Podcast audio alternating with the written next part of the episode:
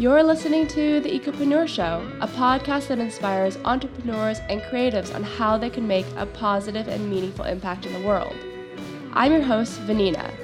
Every other week, I hang out with entrepreneurs, business owners, and leaders that are creating real life solutions for a more sustainable future. I feel by having raw conversations with ecopreneurs that I'll keep on inspiring us to take action in our own lives. Thanks for tuning in. This week, I hung out with Lee Ann Moyer, the owner of Frigg's Mercantile and Make and Take Studio, a DIY space where you can buy specialized bulk products and learn to make your own bath and beauty products. She's also the owner of the Portland's Moms blog. In this episode, we talk about taking the leap, how she started three businesses while being a mother of four, and the funny story about how she got into the DIY movement.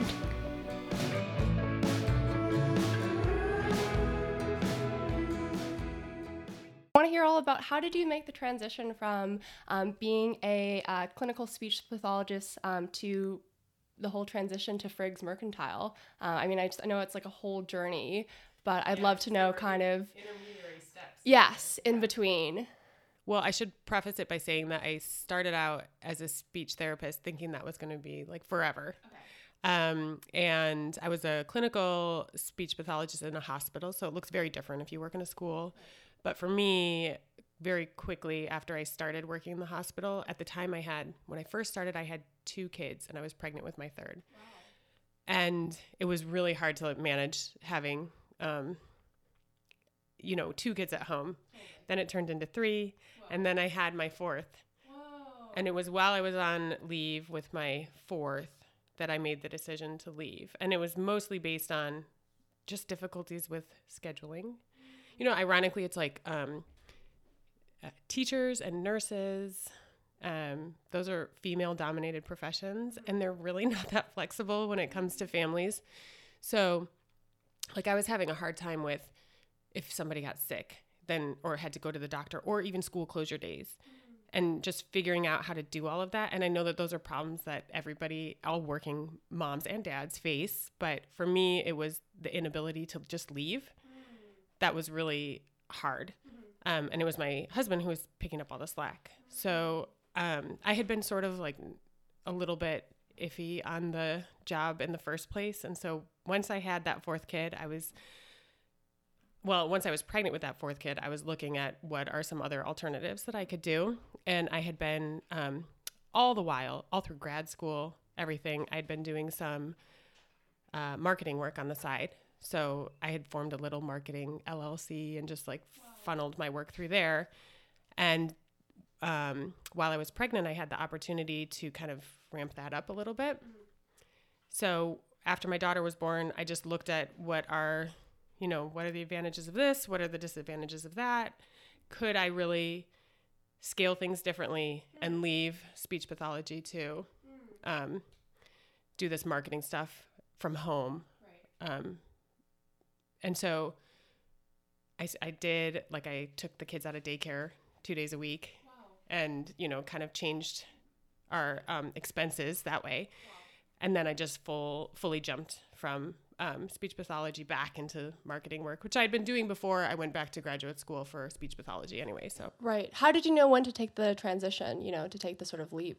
Um, I, you know, I wish I could say like I, I knew it was the right choice, but I really didn't. I don't think I really knew. Right.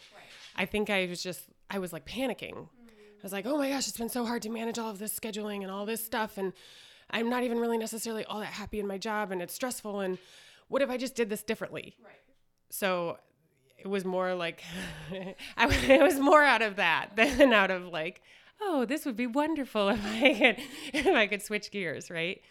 Um, I, I mean, I when I went on maternity leave with my daughter, I was planning on returning, right.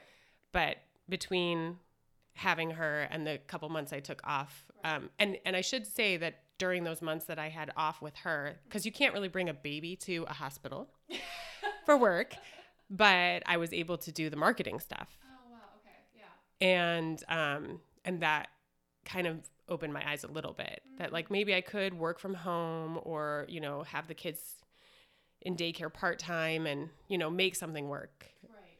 So that that made me more comfortable making the decision. Yeah, to have that cuz you already was a little bit of background there. Was it right then that you started doing the Portland's Moms blog? No, so that was that was like one of those times where the universe spoke to me, um, and so I formally told my um, employer that I was not going to be returning from my maternity leave um, in early November, and I didn't really know because I had been doing the marketing 20 ish hours a week, right? So I knew that wasn't going to be enough to sustain me, but I also, I mean, I didn't know what I was going to do next. And it was like four days after I formally told them that I wasn't going to be returning that I had the opportunity, or I discovered the opportunity to take over ownership of Portland Moms blog. Gotcha. So it was one of those things where I, I found it via Facebook through a networking group that I was part of. The previous owner had posted something saying, I've been doing this and I'm searching for a new owner. And um, it was, so it just kind of landed in my news feed. and, uh, and I did some research and it was just like the stars aligned. Wow. Um, so I started that pretty much right away. How long are you, were you doing that and then started transitioning to Frigg's and Mercantile? How did you yeah. make that sort of like sort of jump right. again? Well, so I took over Portland Moms blog in um, January, formally in January of 2017. Right. And I opened Frigg's in March of 2018. Okay. But I had had the idea of Frigg's all all the while in right. the back of my mind. Yeah. And I'd been exploring, I'd been doing little like, um, you know, analyses of competitors and so on. There's no real competitors, but, you know, what does the market look like? Right. And, um, and then I had also been teaching little workshops here and there around the city. Hmm. So it wasn't it that just sort of started speeding up uh, over the course of that year beforehand. Um, yeah, and I guess I would say I started seriously looking at it and putting plans in place in fall. Wow. Okay. So it was, you know, nine, ten months of right. just here and there. Of the blog and then kind of yeah. feeling it out. Exactly. And then how did you know when you wanted to open up like same sort of thing you know i mean I, was it also kind of like it it slowly started happening or did you just make the leap or did you set a date or a deadline or? uh, i uh, sort of looked into finances and all that made sure that i could have something lined up um, in fall and then i just started looking for spaces and i just was like this is never going to happen mm. um, and I was kind of comfortable with like if something works out, then I'll do it. I mean, it's just it's very very expensive here, and it was also intimidating since I had no um, brick and mortar experience before. Um, so, you know, it's like, do you do you need a commercial advisor? Do you need to, you know, how do you do all that? Gotcha. And another like the universe aligned kind of situation. A spot opened up across the street from my kids' uh, childcare center. Oh, wow, yeah and it was just a guy like he wasn't going through an agency or or any of that also a father of four kids super nice human being awesome. you know i reached out to him and was like hey i saw this thing and he was like hey yeah and so when that came um, out as a possibility yeah. that was when i was like oh well maybe i can make this go right. and so that, and i think i found that space in um, again November, um, but you know of the following year. But um, and and I was just sort of negotiating with him for a little while, and then I took over the lease in January. Did you know it was going to be mostly just like accompanied um, a retail store plus a workshop space? Do you, do you feel like it was going to be more retail than workshop? Like, how did you kind of define that? Um, because since it's kind of a combination of both. Yeah, it was originally in my mind. Yeah. It was going to be mostly retail. Okay and some workshops, maybe like once a week workshops. Right. Um, and that was wrong. I mean, you know, it wasn't necessarily wrong. I just, first of all, discovered that, um, you know, retail's hard. Yeah. It's not really a good time to be in retail. Mm. And you could sit there for an entire day and only sell one thing, mm. versus if you do workshop, you kind of know what you're, you know, if you sell your tickets ahead of time, you know if it's going to, um, you know, if you're going to be able to make it work or not. So, you know, if you can't sell a workshop, right. you don't go to the workshop. Gotcha. And so it's not time, it's not time wasted. Exactly. Gotcha. Versus retail where you're, you can spend a long time doing a lot of things and maybe it won't pay off. So, um, no, originally I was thinking it was going to be mostly retail, some workshops, um, and you very quickly I realized that it wasn't going to work that way. What really took it to took off for me was um, like parties, birthday parties, uh, bachelorette parties. Um, I've even done a couple baby showers, which is really cute. Um, so when if you're hosting an event like that, you can't also be a store, right? So I would close the store, Right. do the do the party, do the cleanup, reopen. Right. But what happens to if you've advertised your hours are, you know, 12 to 6 Right. and it's closed from 12 to 3 Right. or whatever. So it's all yeah. So it's yeah. So people are like, wait, but there was a there was you know I was planning to come here, and then you have a workshop going at the same time. closed for a private event and you know so it sort of just got started getting sticky and i don't have any employees it's just me um, and even so in that space even if there had been an employee able to help with some retail part of it i think anybody would feel awkward walking into a party that they weren't invited to to buy something at a store. They're interrupting, and they feel like oh no you know nobody wants to do that.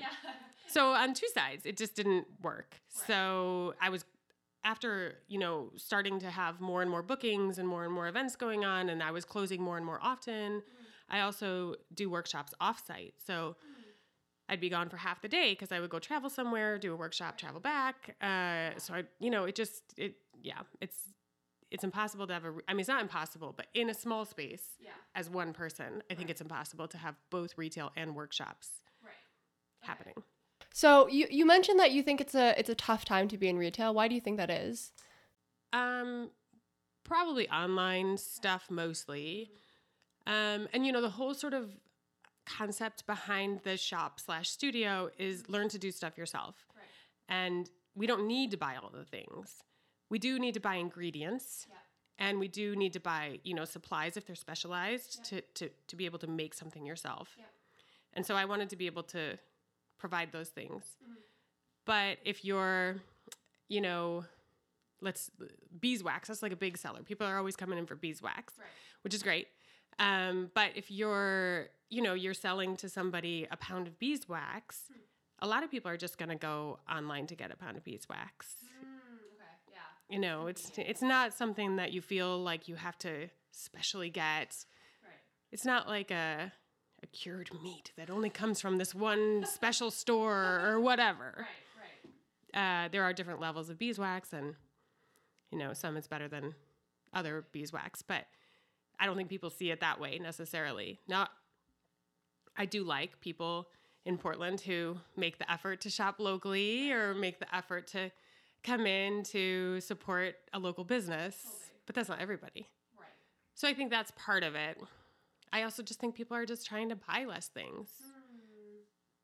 I mean, I'm trying to buy less things, Yeah. so I get it. Yeah. Um, but yeah, So it makes sense why people don't buy as much and you know you're like you said you're making one sale a day and you know you're waiting there for that one sale. If you do make that sale and that's kind of really tricky if you're competing with an online store. I mean you also mentioned that you know you do have people that um, like myself who bring like their own containers and things like that too. Did you feel like um, that started happening really early on or was it something because people started knowing about you that you know they were bringing their own containers um, for that sort of thing Um, no, it definitely was because people started knowing about me that they would bring in their own containers. I mean, I've always had a sign up that says if you bring your own containers, we offer a discount, and I would love it if you do, and so on and so forth. But that you know that doesn't mean that those are the people who are showing up. So no, it was the good fortune of having Jenica show up um, one day, and she, and she was surprised to learn that I had she had found me online looking for some specific um, ingredient. And then she was surprised to see that I, I mean, I don't know, surprise is the right word, but she was glad to see that I had the sign that said bring your own container. And then she was like, oh, and the zero waste thing, and so on and so forth. So it was just, um, again, circumstance, like yeah good fortune that she came in. And then I think that um, just I had been sort of here and there in the zero waste space. So it just sort of started to happen And I just want to say, uh, Jenica is also the owner of the Zero Waste, um, sorry, uh, Zero Waste Wisdom. She has a personal blog just for Oh, yeah, listeners who doesn't don't know who who Jenica is for for that sort of thing. Um, she's awesome and amazing. Um, but that's cool that she had like kind of helped provide that sort of traction. I mean, I was one of those people. I mean, I know Jenica, so that's when I realized like, oh, there's this great option that I, you know, because for me, I'm I was looking everywhere to find, you know, uh, you know, beeswax because I'm one of those people that doesn't like it in packaging. So, but that's a very I feel like niche customer that you're you're getting um, for that sort of thing. Uh, also because you know I I think the combination of zero wasters are also um, you know try to have less too so it's also like it's it's not as common that you get them because they're not buying as much like you said too I was gonna say is that like as consumerism is going down, and you know, I mean, yeah. i mean it's great for both but it's like you know you to have a thriving business they need to kind of go hand in hand. Were it solely based on retail, yeah. how did you decide to also sell like sell it in bulk instead of packaging? Like why did that make sense for you? Yeah, I do have it packaged for people who don't bring containers. Um, and in that and in those circumstances, I try to always package it in you know some sort of sustainable option. Um, and I do. I've I've inherited a lot of would have been going to the dump sort of packaging. So there's that's been cool too because I've been able to have some packaging. I will tell you though that package packaging is like my least favorite part of all of it. Like the events that I do, the retail that I do, it's it's it's the most expensive part, um, and the most you know I don't I don't want it there part. can you explain that a little bit more? Well, like you can't send lotion home right. in a paper bag, right? i mean you could but it'd be super messy. So like the the cost of the ingredients, let's say I do a lotion making workshop and the cost of the ingredients to make the lotion is not the most expensive part for me as the workshop provider. The most expensive part is whatever I send home the lotion in. right Glass or plastic or paper bag. I mean paper bag no because that's that's not expensive, but you know what I'm saying. Whatever option I choose, that will be the most expensive part of the workshop. So that's frustrating because you're, you know, I'm trying to avoid it in the first place. And it's also the most expensive component. Right So yeah, that's that's annoying. Um, what was your original question? There was something about Yeah, how did you um, transition from um, more like make the decision to also have the bulk option? Yeah. Um, but I think it's also really fascinating. They were talking about how like packaging is the most expensive part of it. I mean, I think I'm more like I I'm. I'm super curious about that too because you know I've definitely um, I know Lush has come out with um, a sort of like packageless um, one. Um, it works pretty well. I've I've used their um, like face lotion and it's it's it's great, but it's uh I mean uh there's only certain i think like components that can be in that to be able to hold i'm sure um, that's different than like you know a lotion where you like squeeze it out and you have the texture of it too. yeah, I mean, and that's what we're used to is the texture, and it is a big part of it for most people. So, you know, that adjustment. Some people are willing to make it, and other people aren't. And and um, and again, I have people coming in who don't even know what zero waste is. So they're coming in because they want to learn how to make lotion pure and simple, and they're not. They don't care if it goes home in plastic or not. So it's a you know it's just a it's just like an ongoing conversation in my head. Yeah. I guess.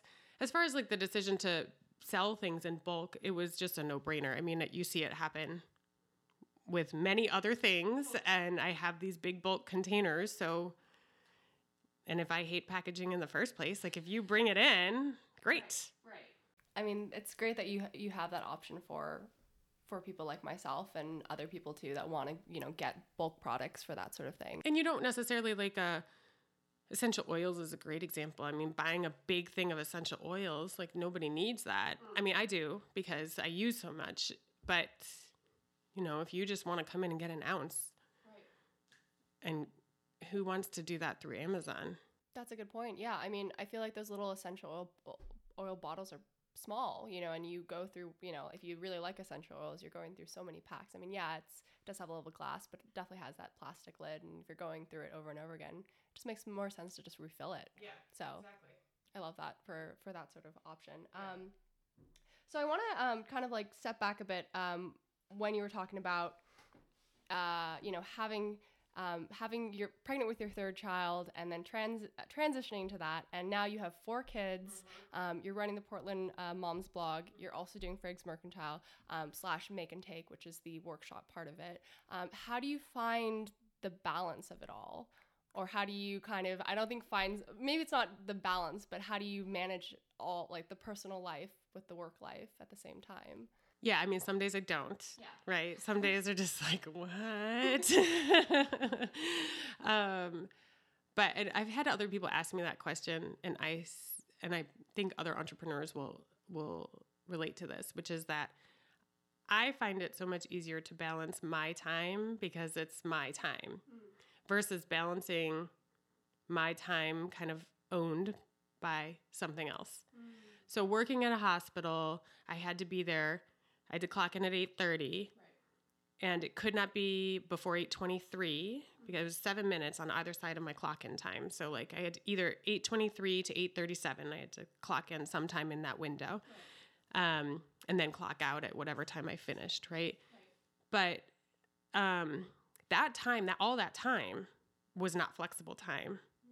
Right? So that that was what I was doing. And I think a lot of people thrive in that sort of uh, con- contained setting, right? Like this, yeah, it's that environment, but it's it's set, and I don't thrive in that. So I would much rather, uh, like I before coming here, I was at a meeting at my kids' elementary school, and then I came here, and then after this, I'm gonna go to another meeting, and then I'm gonna go pick up my kids, and then I'm gonna go write something for the blog, and you know, switching things around all the time.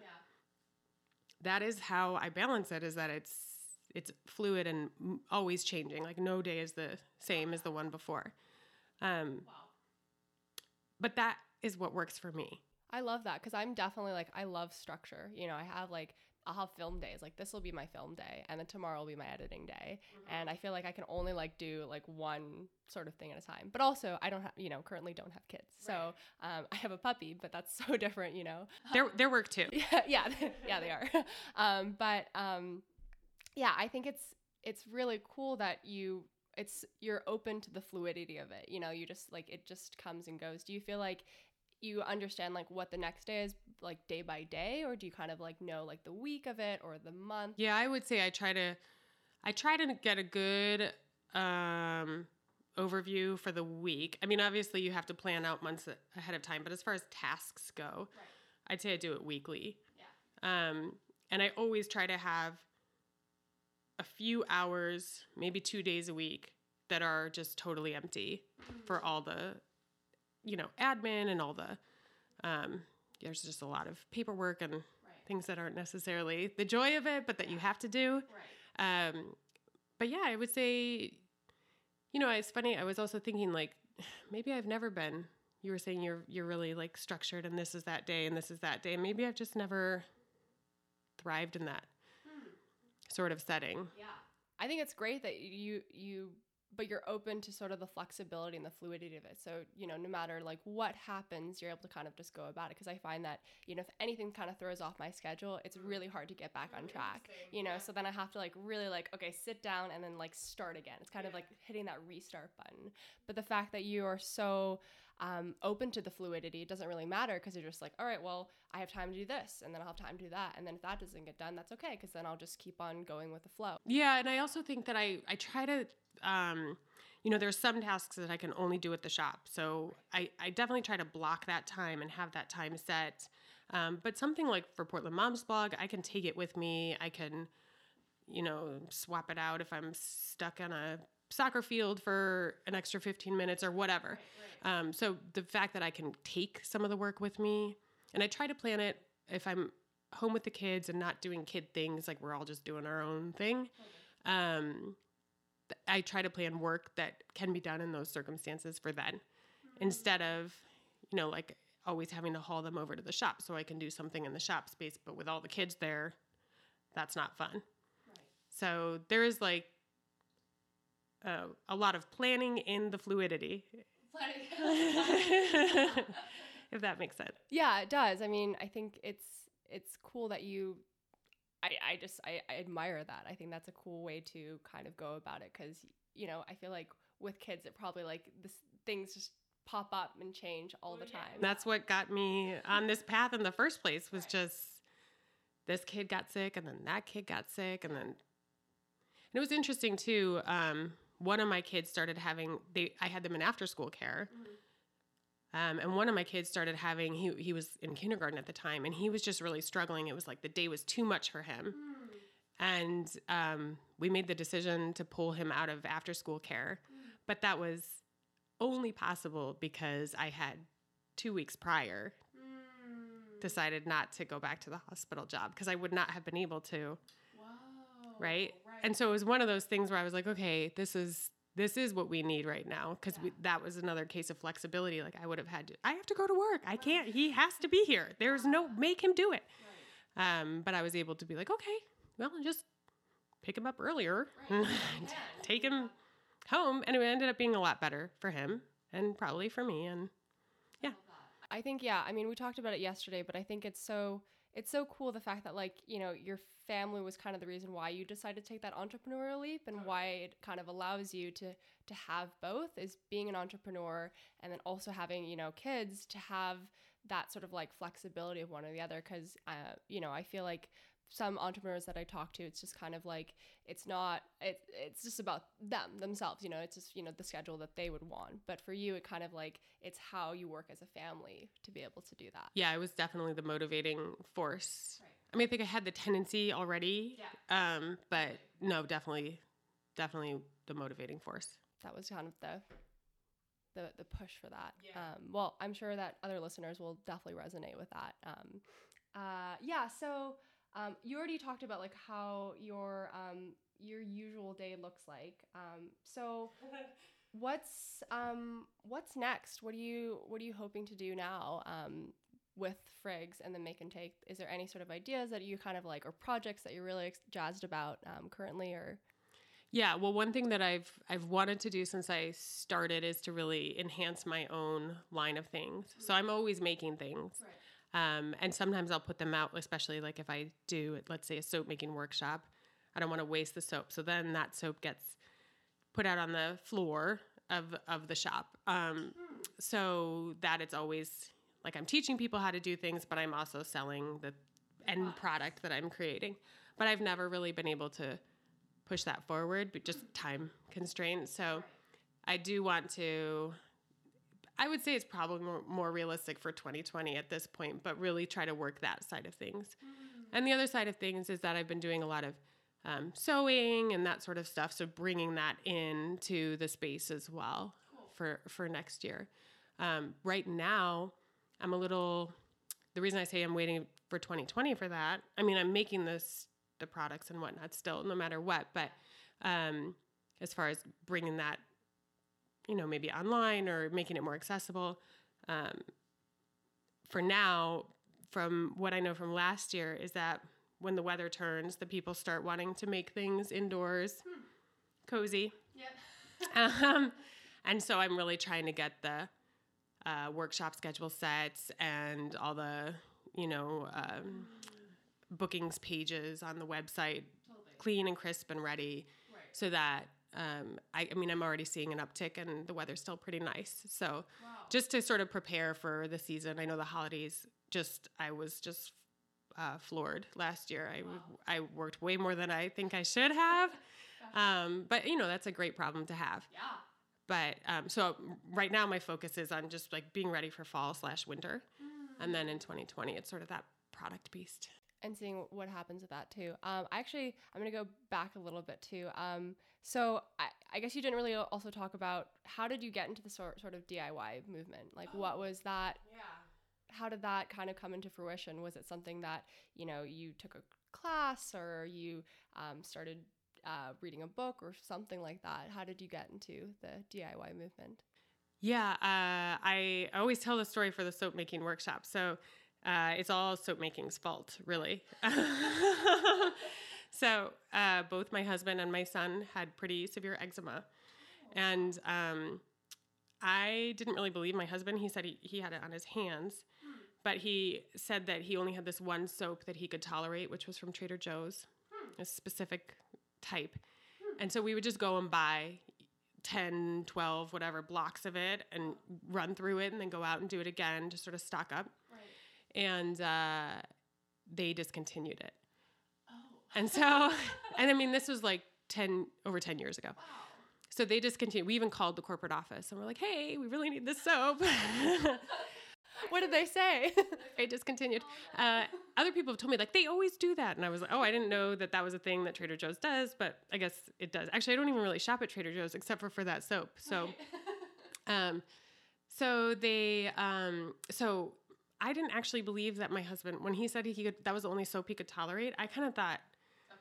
whatever, you know, like that's not very nice, but like is you know I, I didn't have allergies as a kid and i have them now and i remember as a kid being like those people with allergies they're just making it up you know uh, it's really awful when you have it for real Totally. so i said just buy it was like oatmeal and honey soap or something and so i was like just buy another oatmeal and honey soap Okay, gotcha.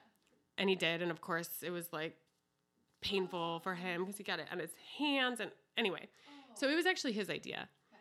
let's try to recreate the trader joe's soap. So he did all the research and bought the equipment and made me watch some YouTube videos and read some books. And I was kind of like, okay, sure, yeah, let's do it. Um, and then when we actually did it, I thought it was the coolest thing.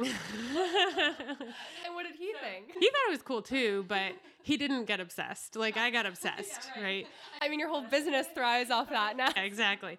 So, um, so that's how. And you know, I think it's also our upbringing. He was raised to sort of do more things from scratch and so on and so forth, and and I wasn't necessarily as much. So it was also sort of a personal evolution of like, oh, you really can just try to make something, or you really can just you know do some research and make it on your own. Whoa.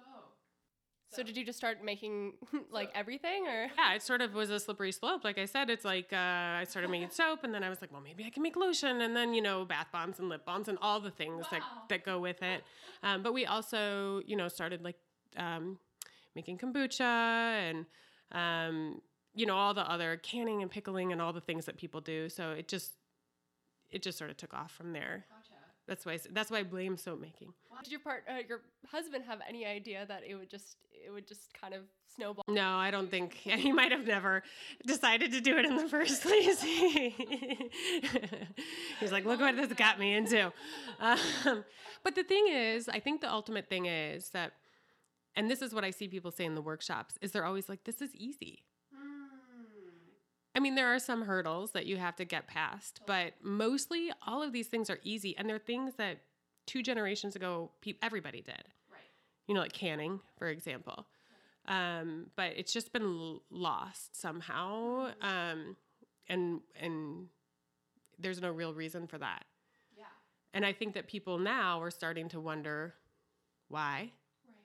Um, and I don't have the answer to why, but it's really rewarding to be able to go back to s- something like that. Yeah. I feel like you kind of like empower people in Yeah. so many ways too. Was that a huge, like, kind of your why of why you started Frigg's and Mercantile um, to kind of like help people and show them like I can do this myself. Yeah, I guess so a little bit. I mean, I started I started like I said during that one year sort of just doing these little one-off workshops and it was just it is really rewarding to see people be able to say, "Oh, whoa." Yeah. That I can just make it myself. Mhm. Yeah. Instead of having a store telling you this is what you need, this is what you need to buy because it has this proponent to it. Yeah, especially something like soap. Right? Which is I mean, there are things that I don't I don't ever really want to learn how to make that they're just too complicated and crazy. But soap is not one of those things. And um, and then it's nice to be able to customize it however you want and you know work out a formula that feels good to you and Yeah.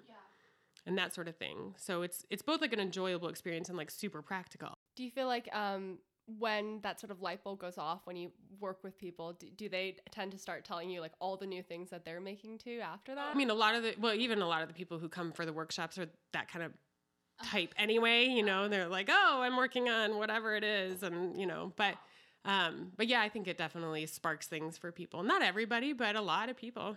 When people have that sort of light bulb come off, they realize that it's not that difficult to make. You know, they're just like, oh wow, like I could do this myself. I don't, you know, I don't need to go to the store. I don't need to, um, you know, get this specific brand because it has sort of things. Be like, wow, this is the same like chapstick that I use, or this is the same similar to the same lotion that I use or the same soap that I use. And I think people are becoming aware of labels a lot more.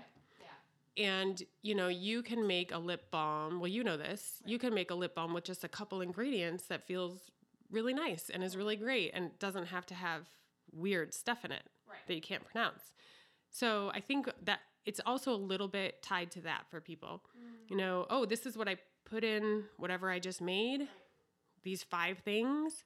Well, why does that thing say that it has 20 really chemical sounding weird things in it? You don't even know, like, can't even read the first two syllables of it. Yeah, exactly. Yeah, and I think that there's sort of we're all a little bit more uh, paranoid when it comes to labeling and what is actually in the stuff we're putting on our bodies or in our bodies. Um, then also being able to see it's just these things. That's all I need, Right. and it feels just as nice. It works just as well. Is rewarding for people. Yeah. Do you think that people will start um, making more like the DIY movement will kind of resurface a lot more in this time, or do you feel like more brands will start coming out with like products that are easier to read? Like, what do you think? Probably both. That's my guess. Um, if you can, if you can capitalize on that, people will. but yeah, I think a little bit of both. What is one piece of advice that you can give to a fellow ecopreneur that's just starting? Oh, good gravy. Yeah. Oh wow, one piece of advice. Or it could be several if you have have a couple in your your toolbox. Yeah. Um, well, I was talking to you a little bit. This is my big my big learning thing for this year has been, and I'm not doing it yet with Frigg's, so maybe I should listen to my own advice, but is bringing on people when you're ready. Yeah. Um, so I, we were talking before about how with the blog, I was doing it all all myself. I I did have an editor, but otherwise, um, the rest was all myself. And then recently, I've brought some people on board, and it's made a huge difference for me as far as being able to. First of all, have other people in the space to talk to about it. Like they're more, you know, they're inv- invested and involved, and I don't feel like I'm out there on my own so much but also it gives me the opportunity to not get in the weeds quite as much and be able to see a little bit bigger um, picture. Um, what that looks like for Frigg's, I'm not sure. Um, I think I'm still sort of um, like more in experimentation phase with that than than with the blog. Like I have, a, it's pretty anchored now, so um, it's more like bigger vision and execution than like what is the big vision. Um, but yeah, so having other having good Yes. People uh, that work with you, um, empowering them. I mean, one thing that I like is that now I know that I'm also helping other people through the like work, right? That's a great feeling. Yep. Um, and then, I mean, I guess the other piece of advice is, and I'm I'm I'm working more on this now, Right. but it's not working all the time. That's a big one. It is a big one because so much of the work is what's going on in your head too. Yeah. And so actually checking out and doing something just because that's not related to work. Yeah. Um, So relatable. you know, um, staying true to like exercise regimens and eating well and just the things that like the doctor told you when you were 11 years old, you know, just those sort of, those things really do matter. Uh, if you're not healthy and you don't feel good and all that, uh, you can't really show up for whatever your big project is or or whatever. So, um, and that's sort of like a big focus for me, the healthy part, and then also just the sometimes setting work aside. Right. And like kind of shutting your brain off because I understand that too. I feel like when I'm running an errand or just doing anything, my brain is thinking about work. It's cool that you talk about that because I feel like when people ask me, you know, like when did you take a break for, you know, take a day off? For me, I think like, yeah, I took a day off this day, but I definitely was still thinking about work, you know, like, oh, what about this idea? Or, oh, that didn't really work. So let me try to adjust this sort of thing. So how do you, um, how do you, when you say check out, like, how do you kind of just shut it off? Because I feel like, you know, it's so easy to let your mind wander and think about it because you don't really think of it as work because you're not physically doing it, but your brain is still taking the time to put energy into it. Yeah, I mean, I I'm not great at it. So I don't know if I should be the person giving advice on that piece, but I also think that having kids, they kind of force me to because they will, you know, get up in my grill and start telling me that I need to be more focused on the, you know, game we're playing or whatever it is. They're like the uh, did you see the movie Inside Out? Like the, the little voice Oh like- yeah, totally. Oh, I love that movie so much. Oh my gosh, so great. Um, and yeah, of course, they saw it many, many, many times. I do have to say to go back a little bit. Right. I think on the flip side of all of that is that, and and this also gets back to your question about, you know, how do you balance? Um, is that a huge difference for me from like leaving the corporate world or the medical world, both of which I was in for a while, and going on this entrepreneurial path is that 90% of the time, work does not really feel like work to me. Like it's fun. I like it. It's enjoyable. It's you know, I'm I'm exploring something creative or something new or something different or you know, the stuff that I don't enjoy is some of that stuff I was talking about before, like the admin stuff and just the nuts and bolts of running a business that just comes with the territory. That feels like work. But all the rest of it, not so much, mm-hmm. right? And I feel like as long as I feel that way about it, that like need for balance is not going to be you know it's like i'm limited by time and like physical energy uh, and so i need to keep those things in check but that like need for balance is not so much of an issue because i'm not i don't feel burnt out and i don't feel uninspired i feel you know i feel great when i'm working Right, because the work that you do actually f- fills you up energy wise. Exactly. Yeah. So I think that that's maybe a third piece of advice is like check in with yourself and like, do I like what I'm doing? Am I enjoying this process? Is this like slowly making me want to like curl up into a ball in the corner? Or do I feel like, you know, open and expanded and And excited. And excited? Yeah, that's a great one. I mean, I think um, I like the 80 20 rule, which is, you know, 80% you should love. You should love the work that you do. But 20% is kind of, the, like you said, the nuts and bolts kind of to get to that 80% of it. Um, do you feel like it's for you, it's more 80 20 or maybe it's bigger? I just said 90 10. so I'm feeling pretty good right now. Yes, aim for 90 and 10 instead. I mean, the only thing is that I think that I can get so excited and into it that I can sometimes like not be laser focused. Mm. Right. So like that's my and so where does is that in the 90 or is that like where I got to rein it in, lady? Like, you know, I don't know. it kind of also reminds me of like the saying too, which is, you know, if you had, you know, um, all the money in the world, would you still be doing the work that you do? You know? Yeah. And it seems like for you, totally. Yeah, my husband one time was like, you know, if you were to go on vacation by yourself, you know, and you, you know, you you couldn't go to like Europe or something. Like it was just like a beach vacation or something. What would you do with your time? And I was like, well, I'd go on a jog and I'd I'd work. like, like I'd probably do some of the things I have to do for work because it's Yeah. For you, I guess the, the line kind of blurs a lot, right? Work versus and play. but I can't be back to the the balance thing. I can't be always doing that when I'm with my kids or whatever, because then I'm ignoring them, and I don't want to be doing that. So, so you know, I do have to turn it off sometimes, which which is where I go from there. I actually, uh, for your first piece of advice about kind of um, handing the work off, how do you um, how do you know when to hand off the work? You know, I know for Frigg's you said that it still takes a while, but with the Portland's Moms blog, how did you make that decision? Like, okay, now I need to hand this off. I actually went to a conference that was organized by the network. So the website is part of a network of similar sites throughout the country. There's like a hundred of those sites, and we're each individually owned, but we have a yearly conference. And it was really talking to the other owners uh, about what works for them and what doesn't. That I started thinking, I think I'm the only person here who isn't in some way delegating some of these tasks to other people. I mean, I'm sure that's not true, but of the people I spoke to, almost all of them had a small team assembled. Um, and so that was that was probably what inspired me to do it. I had been thinking about it for a while, like, oh, I really got to do this. um, but you know, making the jump to doing it for real uh, was probably that. So you know, colleagues basically, advising. To do that. Yeah, and I, it took me a little while, and I'm like, now oh, I should have done it so much earlier, right? Right, because you're like I remember you telling me that you, you said that you're actually making more now since you've hired the work.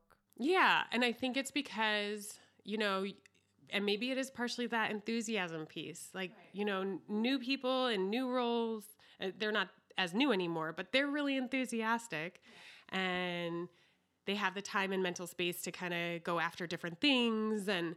Um, and maybe I wasn't I just wasn't doing that. There's just there is only so much time and I was doing other things. So um that's that's probably why. And yeah, it's it's funny how that works, right? You would think that paying somebody else you would end up having less. Right, but instead you have more, which is really cool. That's awesome to hear for some people because you know it's it is that sort of jump of you know okay I got to make that sort of payment. You know, is it gonna is it gonna even out at least? Yeah, and I don't know that there's a guarantee ever for that, right? Like it worked in this case. I don't know. Yeah, I mean, it might not work for everybody. I'm, I know, I know it won't work for everybody. So how, but how do you know that? How do you know that? I have that's that's Yeah. Right. But I think I love just the advice of handing it off though, because then you can spend so much time in the 80%, 90%. Yeah, and I think that maybe you know I'm pretty um, type A, and um, Yep. I got to get the things done, and I have to be on time, and all that. And I think that um, when you are that way, holding on to the reins is also kind of comes with that. Yeah. So letting go is hard. Yep. Um, but I almost feel like I, once I made a se- I made the decision to let go. I was like, no, no, take it, like, please. uh, and it and it's worked out. I love that advice. I also would say that this is in a creative setting, and so enabling creative people to mm-hmm. have a creative platform Right. feels good for me and for them. Mm-hmm. It, it looks different, I would assume, if I were to hire for Frigg's, for example, and have somebody come in and, you know, man the retail portion mm-hmm. or for, you know, eight hours a day. Right. That's maybe less inspiring. Gotcha. So, in, so a lot of the ways the people that you hire for the Portland's Mom blogs, they still feel like they're being very creative and they're okay, and they're in sort of the work that they love to do. Yeah. You know, because we're all different. You know, we all yeah. have different uh, things that we like. I mean, don't get me wrong. Like it's great to learn and um, grow, but there's sometimes there's moments of just handing it off, right? Yeah. So I think that's great. That's perfect advice. Um, one last thing. So how can people connect with you? Oh, um, so you can go onto the website or email me. So the website is either friggsmercantile.com or maketakestudio.com. They go to the same site. Um, and then both of the email addresses are hello at both of those, friggsmercantile.com or maketake, maketakestudio.com. And then if you're a Portland mom and you want to check out the blog, portlandmomsblog.com. Um, and then we're on all the things Instagram, Twitter, Facebook, all under those names.